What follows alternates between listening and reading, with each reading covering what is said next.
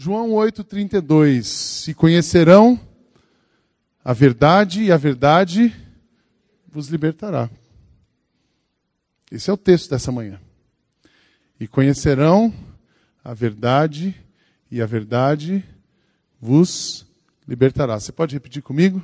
E conhecerão a verdade, e a verdade vos libertará. Só esse lado de cá, essas três fileiras. E conhecerão. João 8, 32. Decorar o versículo. O meio. O meio é sempre o meio. E conhecerão. João. Parece escola dominical. Depois a gente faz o concurso bíblico. Esse lado daqui. Conhecerão Libertará de quem? Nós temos dois inimigos.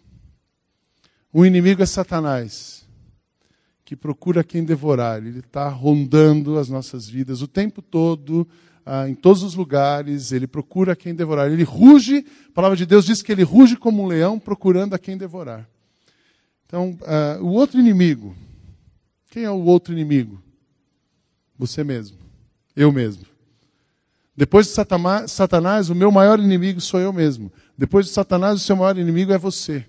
Então, eu quero falar nessa manhã sobre libertação da opressão maligna e libertação da opressão da carne, de você mesmo. Eu acredito que nós geramos, você gera 95% das suas dores. Pastor, mas é, é, isso mesmo? É, eu acredito assim. Suas escolhas, suas decisões, uh, o seu jeito de viver, uh, a gente escolhe e depois a gente gera dor e a gente aguenta. 95% das nossas dores são geradas pela nossa carne. E o resto? O resto é o diabo. Então eu quero falar pouco da batalha espiritual e quero falar mais um pouco sobre a batalha da carne. Uh, você acredita em batalha espiritual? É claro que eu acredito. Um pensamento simples. A minha vida é simples. Eu, eu tento uh, raciocinar o mais simples possível. Eu tenho dito para muita gente assim: viver já é difícil. Se a gente complicar, fica pior. Então, assim, um pensamento sobre batalha espiritual. Tudo que Deus é a favor, o diabo é contra. Vocês acreditam nisso? Amém? Então, assim, puxa, eu quero me engajar numa comunidade. Pode saber que vai ter. Quantas vezes você já tentou? Talvez a primeira vez que você vem, você está sonhando e vi muitas vezes aqui, você já foi convidado, mas eu queria participar de um culto, eu preciso voltar para Jesus, mas sabe aqueles obstáculos que vão acontecendo? Muitas vezes a gente, uma pessoa está num processo de retomada e ela fala assim, pastor, é impressionante, cinco e meia da tarde, eu tenho que sair para o culto da noite, cinco e meia da tarde chega a visita e não vai embora. Não estou falando que a visita foi mandada pelo diabo, mas são obstáculos então, a nossa vida, todo passo que a gente der na direção de Deus, sempre vai ter uma resistência maligna. Não duvido disso. Uh, não acho que. Tinha alguns livros no passado, Frank Peretti, A Batalha, Este Mundo Tenebroso, alguns uh, talvez tenham lido. Tem uma autora, uh, Rebecca Brown, que ela fala sobre batalha espiritual. Eu não acredito que é aquelas, aquela conspiração assim, bom, agora o Walter está ali e nós vamos não, eu não, não acredito assim. É o tempo todo. Mas não é, agora eu ponho, o diabo vem e põe um copo para o Walter tropeçar. Não, o diabo está trabalhando em todas as situações. Ele tenta. Ele só não sabe que ele já foi vencido, porque o mal, todo o mal foi vencido na cruz. Gênesis 3,15, o diabo começa a ser derrotado ali.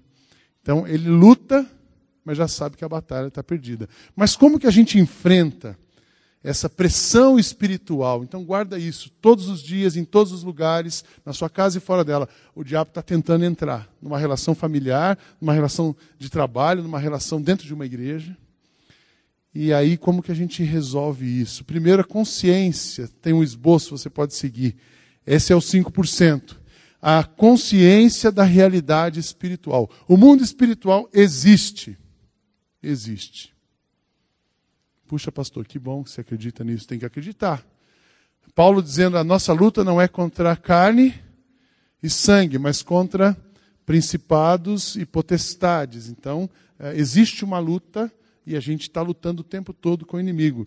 Ah, olha aqui um texto de Mateus, Marcos, eu coloquei para vocês, Marcos 9, 17 e 18. Um homem no meio da multidão respondeu, um homem falando com Jesus.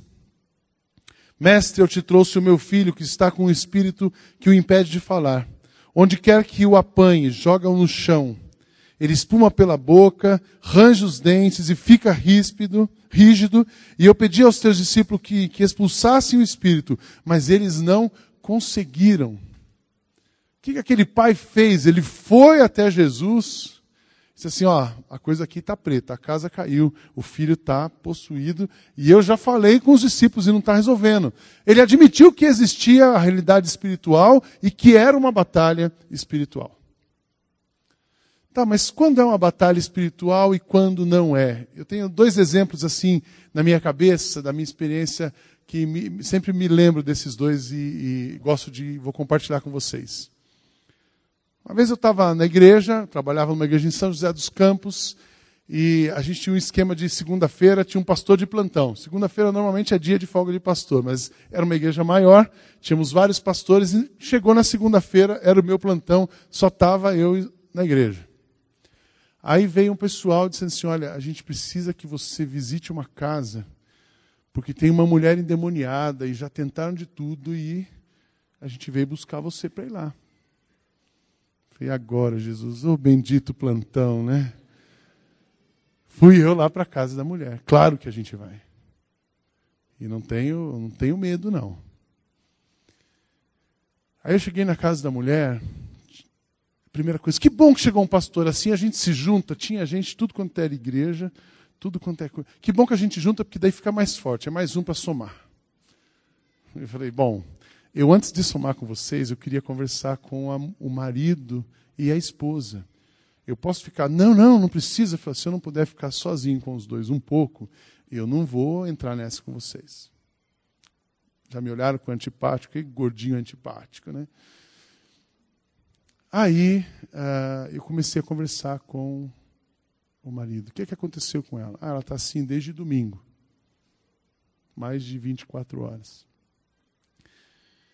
E eu, a mulher cobriu a cabeça, ela se contorcia. E aí eu disse: Posso fazer algumas perguntas? Pode. Eu perguntei para ela assim: Eu posso ler a Bíblia para você? Ela fez assim com a cabeça. Eu posso orar por você? Eu disse assim: essa mulher não está endemoniada porque o demônio não suporta oração, muito menos a palavra de Jesus. Falei assim, o que, que aconteceu com ela? Ela, olha, ela está tão perturbada que ela tentou matar o filho. Eu falei, que filho? A gente tirou daqui porque ela teve bebê na sexta-feira. Na verdade, ela entrou em trabalho de parto na quinta-feira e era para ser parto natural. E no hospital que ela foi, eles não fazem cesárea. E aí deixaram ela em sofrimento não sei quantas horas e ela teve a criança e eles dão alta rápido. Ela teve um parto natural muito traumático. E eles já mandaram para cá. Então ela chegou, ela já tentou até matar a criança. Eu disse: Nós vamos pegar essa mulher agora e vamos levar de volta no hospital. Essa mulher está tendo um, um trauma grande pós-parto. Eu não sabia se dizer se era uma depressão só, o que, que era. E eu pedi licença, a gente catou a mulher, levamos para o hospital. E ela foi tratada, ela estava num surto psicótico, porque muitas horas de exposição à dor, sem controle, não só depressão pós-parto, tinha uma depressão pré-parto, pós-parto, e aquela dor excessiva levou para uma crise psicótica. Ela ficou um mês internada. Eu já tive a oportunidade, graças a Deus, de encontrar com ela, com o marido e com os filhos, eles estão bem. Não tinha demônio ali, tinha uma doença. Por outro lado, uh, eu tive experiência assim, uma pessoa se converteu. E a pessoa se converte, ela vem se aconselhar, pastor, me converti. E assim, eu continuo perturbada. Está acontecendo algumas coisas na minha casa. O meu relacionamento, eu não consigo ainda acertar. E, e a minha vida, eu creio em Jesus, eu confesso Jesus, mas eu não estou conseguindo avançar. Conta um pouco da sua história para mim. Ah, eu tenho, por exemplo, 30, não lembro mais da idade, 30 anos. E durante 25 anos eu sou filha de mãe de santo, eu andei por terreiro de Umbanda, e eu também, também ou então era da. E essa mulher me contando a trajetória dela com o envolvimento com a, as coisas do mal. E, mas agora eu encontrei Jesus, a, a minha vida mudou, mas eu não estou conseguindo ainda. Eu disse: você topa fazer uma oração, ajoelhar comigo e fazer uma oração? Claro. E eu lembro daquela tarde, a gente ajoelhou e ela fez uma oração, quebrando, renunciando todos os pactos e acordos e virando a página de fato. Ela já tinha entendido quem era Jesus, ela já tinha rendido a Jesus, mas ainda não tinha uma oração de rompimento, de rejeição, de some Satanás. E ela fez aquela oração. Eu lembro da minha sala, aquele ambiente pesado. De repente, um ambiente leve. Sabe que essa história que Deus leva, todas as religiões levam até Deus? Não. Todas as religiões têm um Deus. Mas o Deus verdadeiro é Jesus. O único Deus verdadeiro é Jesus. Então a gente não pode se dobrar diante de outra pessoa que não seja Jesus. E a gente vai, às vezes, ao longo da história, inconsciente, não é voluntário, pela história. A gente vai amarrando, vai amarrando seu burro em alguns outros, alguns outros caminhos. E uma oração de libertação. Essa pessoa fez uma oração de renúncia e foi uma bênção para ela. Então, percebe dois extremos na libertação. A realidade espiritual existe, a gente precisa admitir. Aquele homem disse: Não, tenho consciência e não resolveu, estou aqui para resolver. Segunda coisa, então, como é que a gente vai vencer a batalha espiritual? Reconhecendo que existe. Segundo, precisa buscar Jesus. Buscar ajuda em Jesus. Eu gosto tanto desse texto. Marcos 9, na sequência. Muitas vezes esse espírito tem lançado no fogo e na água para matá-lo. Mas se podes fazer alguma coisa, tem compaixão de nós e ajuda-nos. O Pai vai para Jesus. O mal não resiste à presença de Jesus. Amém? O inimigo, Satanás, não resiste à palavra de Jesus. Eu me lembro de uma outra situação que a gente teve que enfrentar. Uma família, um, um casal, a mulher crente, convertida a Jesus, e o marido não convertido. E ele tem um envolvimento com uma outra pessoa. E essa pessoa. Ah, fez um trabalho para ele. Você acredita nisso, pastor? Claro que eu acredito. E ele estava vinculado a essa mulher, vinculado à esposa e vinculado à mulher. E ele tinha mexido uma época com essa história de uh, andou por alguns lugares e esse homem começou a ficar possesso dentro de casa. E eu me lembro uma vez, uh, gente, depois do culto, os pastores da igreja, nós estávamos comendo uma pizza e tal. Liga a mulher, pastor, ele está possesso aqui, quebrando tudo. falei, ah, Jesus. Mas o negócio está feio. Nós estávamos em cinco comendo pizza, fomos os cinco para aquela casa. A gente segurava o cara e o cara levantava e subia. E eu falei assim: bom, enquanto você segura o cara, eu vou cantar. Quanto mais eu cantava, mais o cara pulava. E eu cantava exaltação, hinos, músicas de exaltação a Jesus. E foi liberto, foi expulso o demônio, e depois a gente continuou conversando com aquele casal. E na casa desse casal tinha uma, uma estante. Se alguém me contasse isso, eu, eu confesso para vocês que eu duvidaria, mas ninguém me contou, eu vi. Tinha uns bichos lá, ele colecionava esses dinossauros de. Nem sei o nome. E, e, ele tinha uma coleção disso, sabe esses bonecos de criança e tal, cara. E a maioria deles, daqueles bonecos, quem deu para ele foi a tal da mulher. E ele falou assim: existe alguma coisa nisso. E um dia eu estou lá na igreja de novo, esse casal veio conversar comigo, pastor, a gente queria que você fizesse um negócio. Sabe aqueles bonecos que você viu em casa? A gente botou num saco. E eu queria queimar aquilo que aquilo está me incomodando em casa. Ele já tinha sido liberto, ele também se converteu. Eu quero me livrar de tudo. E aqueles bonecos estão. Aí ele contou a história: o boneco tinha sido dado por uma mulher e tal, tal, tal. Peguei um, inocentemente, peguei um álcool, peguei um fósforo e desci. Tinha um canto, a igreja era bem grande, tinha um canto. Falei, vamos queimar esse negócio lá, no, já resolve lá. Irmãos, a gente colocou fogo naqueles bichos, eu ouvia um uivado do bicho, os bichos se torciam, eu estava olhando aquilo. Se alguém me contasse, eu duvidaria. E a gente orou, entregou, queimou e acabou aquela história. Eles também, então, o cara está liberto, não teve mais possessão, se converteu a Jesus, e onde entra Jesus não tem espaço para o demônio. Amém? Mas precisa ir para Jesus. Então, a gente reconhece, a gente vai para Jesus. Se precisar enfrentar, nós vamos enfrentar, mas nós vamos enfrentar com Jesus. Não vamos enfrentar Sidney, Fernando, não. Vamos enfrentar com Jesus e vamos lá. Terceira coisa, para a batalha espiritual. Eu só cheguei na batalha espiritual, não estou falando da gente ainda. Batalha espiritual, você enfrenta, você luta com armas espirituais. Quais as armas espirituais? Jejum, palavra e oração. Na mesma sequência de Marcos. Depois de Jesus ter entrado em casa, os seus discípulos lhe perguntaram em particular: por que, que a gente não conseguiu expulsar esse demônio? Ele respondeu: essa espécie só sai pela oração e pelo jejum. Interessante. Tem que jejuar? Tem. Jejum não é coisa de pentecostal, jejum é coisa de crente, então a gente tem que jejuar. Algumas batalhas desculpe, algumas batalhas na sua vida só serão vencidas com jejum e oração. Amém? Tem um desafio para enfrentar, é espiritual, jejua. Porque quando você jejua, você diminui o espaço para você, você aumenta o espaço para Deus. Quando você jejua, você está dizendo assim: eu não posso, mas Deus pode.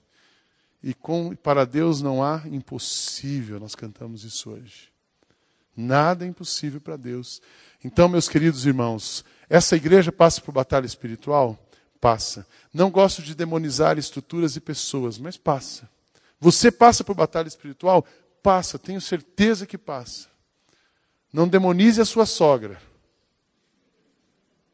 Mas é uma batalha espiritual. As sogras são uma benção, né, dona Maria? Minha sogra é igual a senhora. É uma benção. Minha sogra é que nem a minha mãe. É mais fácil ela falar de mim do que eu dela. Não demonize pessoas, mas existe uma batalha espiritual. Não demonize o seu chefe, mas existe uma batalha espiritual no seu trabalho. Então, batalha espiritual, luta espiritual, você vence com arma espiritual. Reconhecendo, olhando para Jesus, pedindo a ajuda dele e lutando com armas espirituais. Jejum, palavra e oração. Mas e a batalha da carne?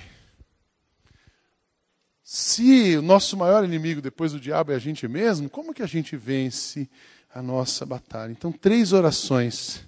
Quem acompanha o Ministério Permanecer já aprendeu isso.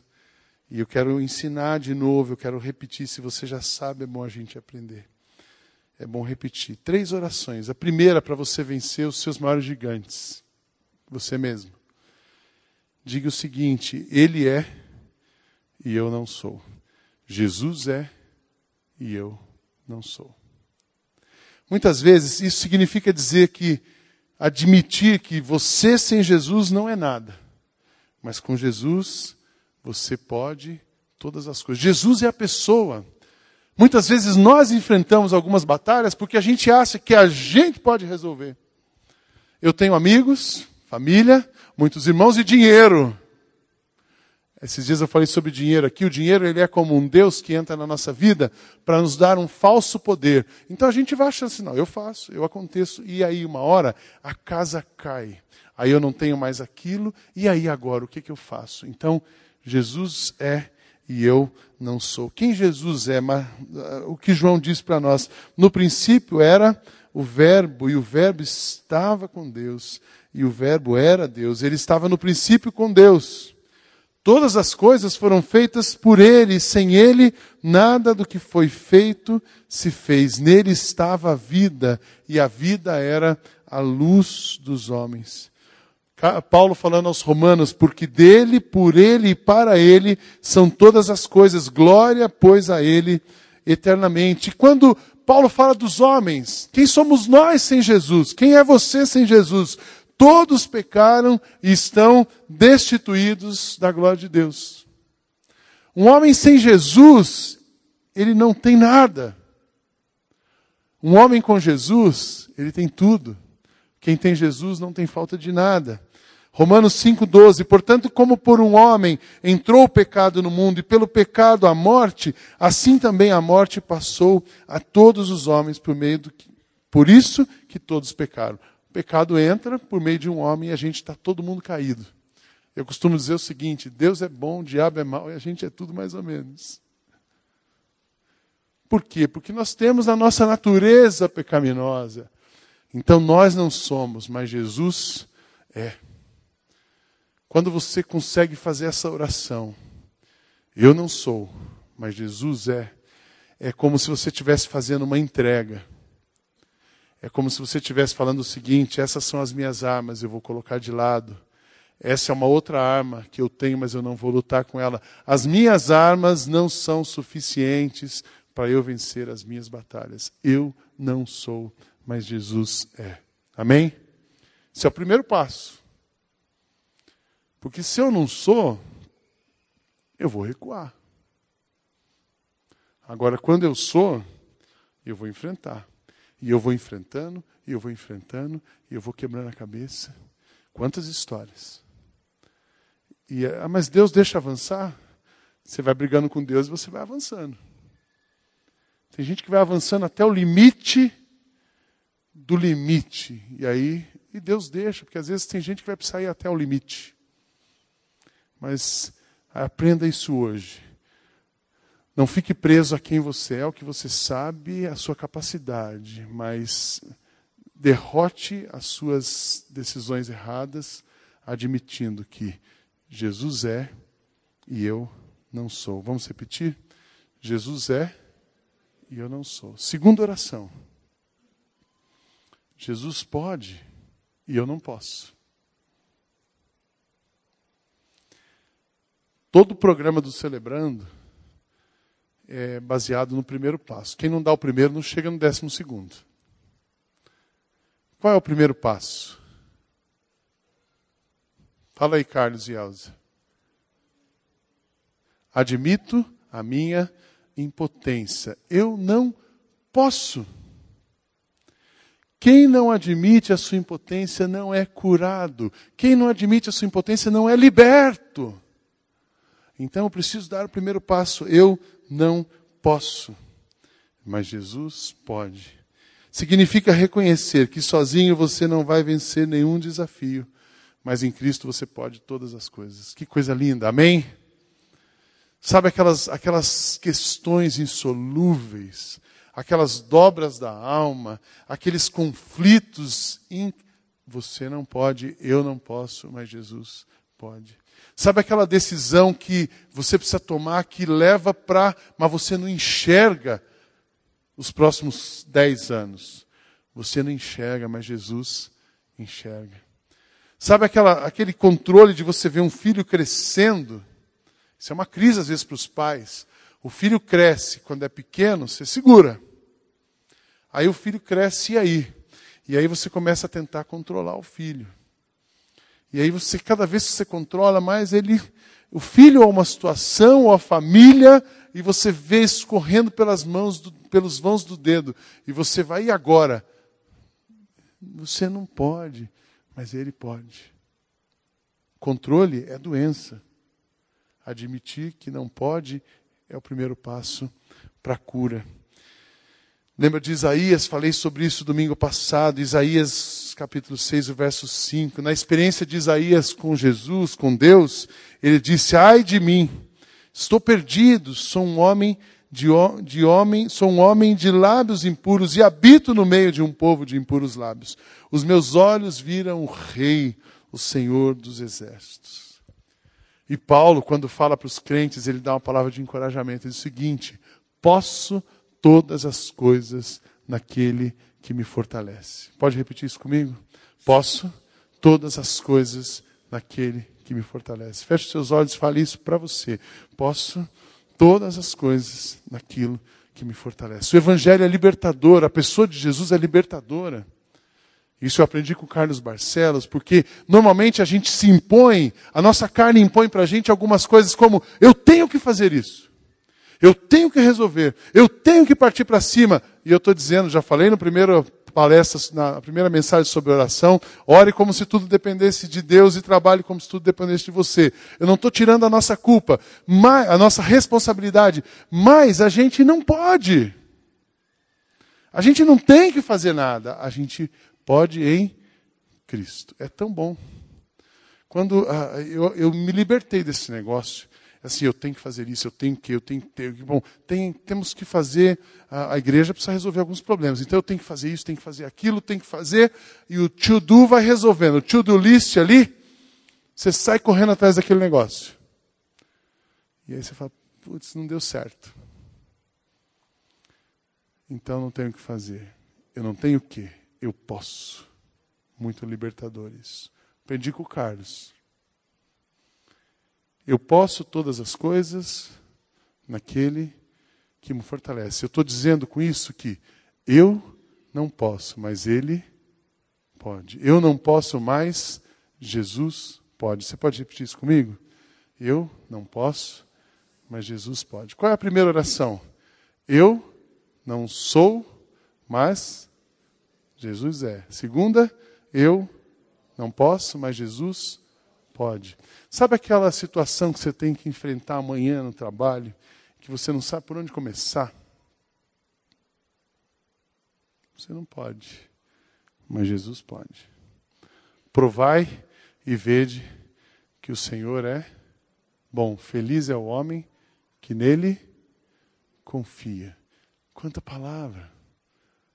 Você não pode, mas Jesus pode. Terceira oração. Eu não vivo, mas Jesus vive. Significa declarar que sem Cristo você está morto, tem uma natureza pecaminosa, mas em Cristo você tem a vida verdadeira. Às vezes aquilo que a gente pensa que é a vida é a morte, porque para mim o morrer é o viver é Cristo e o morrer é lucro. A nossa lógica mudou. Nós, por nós mesmos, estamos mortos nos nossos delitos e pecados, mas em Cristo nós temos vida e vida em abundância. Então eu não posso, eu não vivo, mas Jesus vive. Então a gente, um, uma maneira de você derrotar e se libertar da sua carne, das suas idiosincrasias, essa é uma palavra bacana para você pesquisar no, no, no, dicionário à tarde, a, a sua lógica interna, aquilo que está dentro de você, que guia os seus pensamentos, que vem da sua formação. Uma maneira de você se libertar do seu pensamento, da sua história, das suas verdades, é você olhar para Jesus e saber que toda verdade humana é morta e toda verdade de Cristo traz vida. As minhas verdades, pelas minhas verdades eu estou morto mas com Jesus eu estou vivo. Eu não vivo, mas Jesus vive. Aí a gente para de tentar viver a nossa vida. Para viver a vida que Cristo preparou para nós. É tão melhor, gente. É tão melhor viver esperando e dependendo do que Cristo preparou para nós, do que aquilo que a gente gostaria para nós. Jó naquele momento de crise dele, amarrado, tenso, a barra estava pesada. Olha o que Jó diz: porque eu sei que o meu redentor vive e que por fim se levantará sobre a terra. Jó estava no pó, estava acabado. Mas o redentor de Jó, esse vive. Paulo falando aos Gálatas: já estou crucificado com Cristo. E vivo, não mais eu, mas Cristo vive em mim. E a vida que agora vivo na carne, vivo-a na fé do Filho de Deus, o qual me amou e se entregou a si mesmo. Eu queria que a banda já viesse aqui. Essas três orações, essas seis orações têm marcado a minha vida. Eu preciso, tem hora que eu preciso sentar, me desligar, pensar, entender, tomar algumas decisões, negar algumas, tirar algumas coisas, admitir algumas negações, sair da negação em alguns momentos. Todos nós temos as nossas negações. E dar passos para poder me reorganizar e prosseguir. E as três orações que eu faço é: Eu não sou, mas Jesus é. Eu não posso, mas Jesus pode. Eu não vivo, mas Jesus vive. Simples assim? Simples assim. Isso aí nos ajuda a descobrir quem a gente é. E ao mesmo tempo que ela ajuda a gente a descobrir, olhar e ser lembrado quem Jesus é. E nas mãos de quem estamos. E ao lado de quem precisamos ficar. Precisamos ficar ao lado de Jesus. É em Jesus que vamos ser libertos. E conhecereis a verdade, e a verdade os libertará. Quem é a verdade? Cristo. Eu sou o caminho, a verdade e a vida. Simples, simples, gente. O Evangelho é tão simples. O diabo está rondando, ele não pode nada. Jesus pode tudo.